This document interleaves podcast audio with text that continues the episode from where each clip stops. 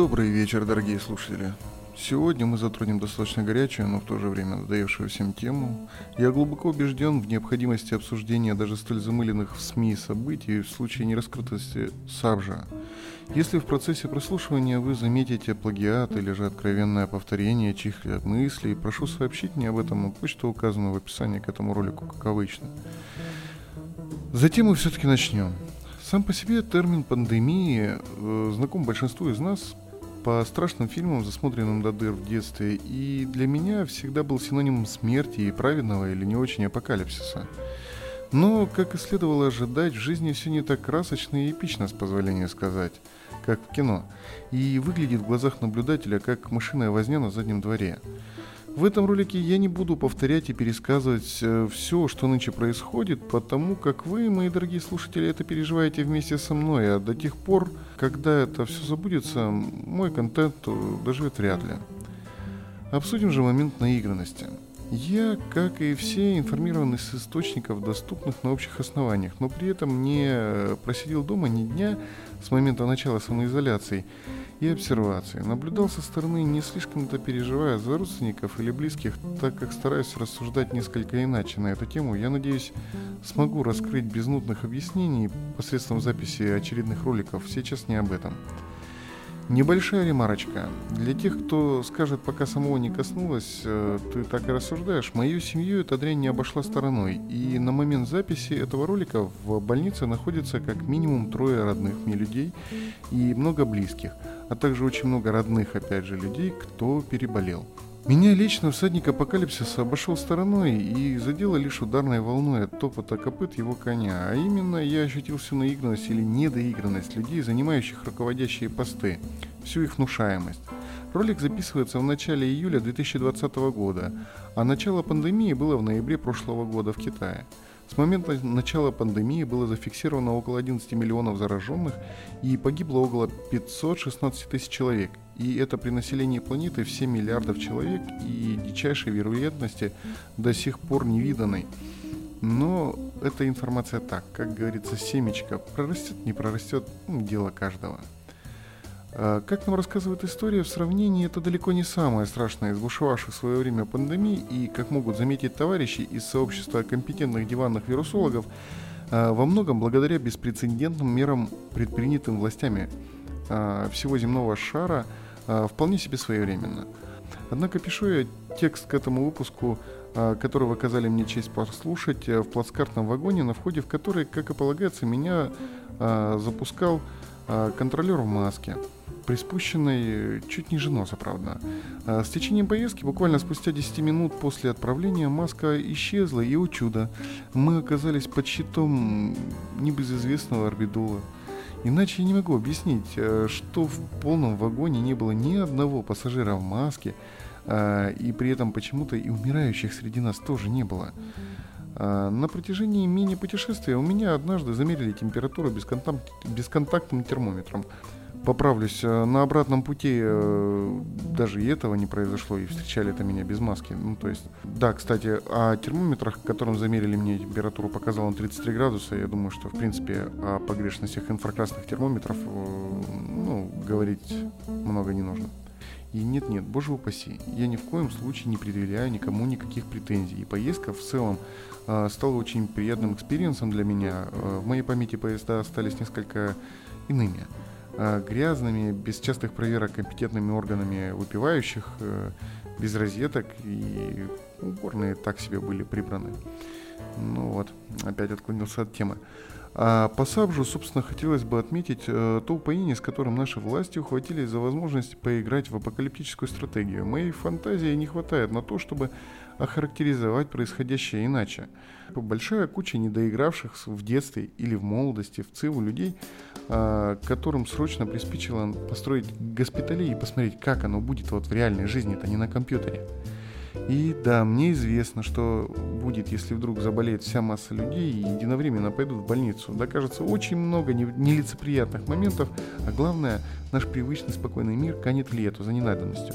А вместе с ним, а, с большей долей вероятности, можно утверждать, что исчезнет и правительство. Я понимаю, что это никому не нужно, не только им. Нам это тоже не нужно, даже если кто-то этого не понимает. И что будет дестабилизирована обстановка во всех регионах без исключения. И вот это уже будет не разрешить нажатием пары кнопок на компьютере или отправкой в полет парочки птиц на планшете. Так ли все плохо, судить в полной мере объективно я не могу в силу необразованности, пожалуй, но всегда есть но. И мне, как и многим из вас, хотелось бы вставить свои 5 копеек. И мои 5 копеек будут касаться работы. А, да, повседневная жизнь очень изменилась. Притом, к слову, никто не отменял запуск новейших производств почему-то. И э, за последних 4 месяца, если я не ошибаюсь, было запущено 36 очень крупных предприятий, общая сумма инвестиций в которые превысила 30 миллиардов рублей. Что говорит о том, что дела не так уж и плохи на самом-то деле, как поют нам с экранов телевизора. Что же видим мы, жители отдаленных районов? Чую, ролик будет похож на нытье недовольных, ну да и ладно. Мы видим, что вахтовиков заставляют э, оставаться на вахте по три месяца, даже если до этого вахта у него была всего лишь неделя на неделю или две на две.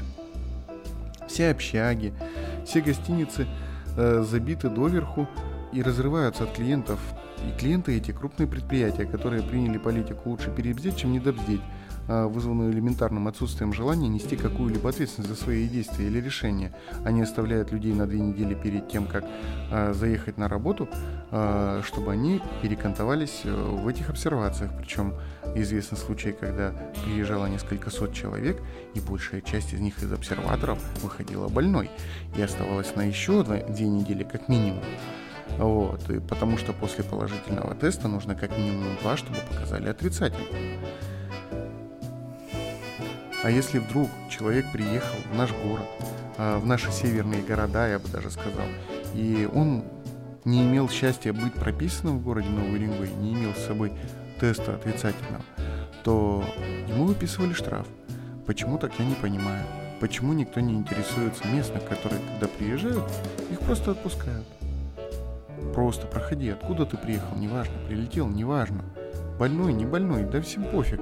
Просто иди. А если ты приехал на работу или ты просто не имеешь прописки, то будь ласков. И это не то, э, что заставило меня записать на самом деле этот ролик. Знаю, в духе времени выпуск надо назвать «Подрыв пердака» или как-то так, ну, не знаю, «Порыв души», по-моему. А в данный момент я не имею возможности официально проехать на место работы. Заказчик – крупная организация, которая может устанавливать свои правила на арендуемую территорию, и они такие правила, естественно, установили. А чтобы проехать на месторождение, необходимо сдать тест, который действительно 72 часа с момента забора проб. А отдают результаты в промежутке от 48 до 240 часов, то есть от 2, а, соответственно, до 10 суток. И если же ты оказался в числе везунчиков, осчастливившихся а, результатом своевременно, ты должен подать еще заявку на согласование на проезд, которая абсолютно не обязательно будет согласована, к слову и согласовывается она тоже до, 7, э, до 72 часов. Вот. Если тебя вдруг не согласовали, тебя об этом просто не, освещ... не освещают, никак не извещают. Ты просто приезжаешь на пост и сутки ждешь там, пока, может быть, ты все-таки проедешь. А еще, ну, как бы я вообще молчу о том, что ты пока вот эти вот тесты сдаешь, предоставляешь себе кучу персональной информации, которую, по идее, можешь отказаться предоставлять всем, кроме полиции. Но в таком случае никто даже не будет рассматривать э, возможность твоего проезда на месторождение. Из всей этой информации вытекает куча проблем, но они ведь только твои, и никого, кроме тебя, они, естественно, не касаются.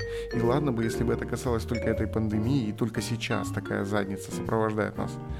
Сопровождает нас такая задница всегда это не пропускной режим, э, а просто про похабное и абсолютно халатное отношение к своей работе, ко всему, что не касается тебя лично, практически всего народа на местах.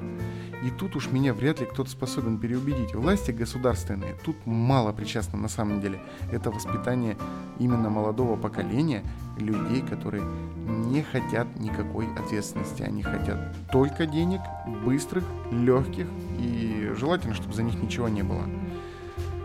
Они занимают великие должности, и они на самом деле себя боготворят. Вот они такие башки, но башки, но ответственности не хотят никакой божественно нести. Они хотят только кайфы. Логично, с одной стороны, конечно, но с другой стороны, надо же совесть иметь. Ох, чую, без дальнейших рассуждений наговорил я себе на большие проблемы, и поэтому, пожалуй, закончим на сегодня. Выпуски делаю не часто, так как пока нет обратной связи и э, делается пока это все по наитию. Если бы э, вы хотели обсудить какой-то момент э, или какую-то конкретную тему, я буду благодарен вам, если вы напишите об этом мне на почту kimpodcast.sobaka.yandex.ru, которая будет указана в описании к этому ролику. И вполне вероятно замутить вообще какой-нибудь стримчик и пообщаться с глазу на глаз. А всем я на вами, э, за всем я вас благодарю за внимание. Всего вам доброго и скорейшего завершения нам этого всего. Пока.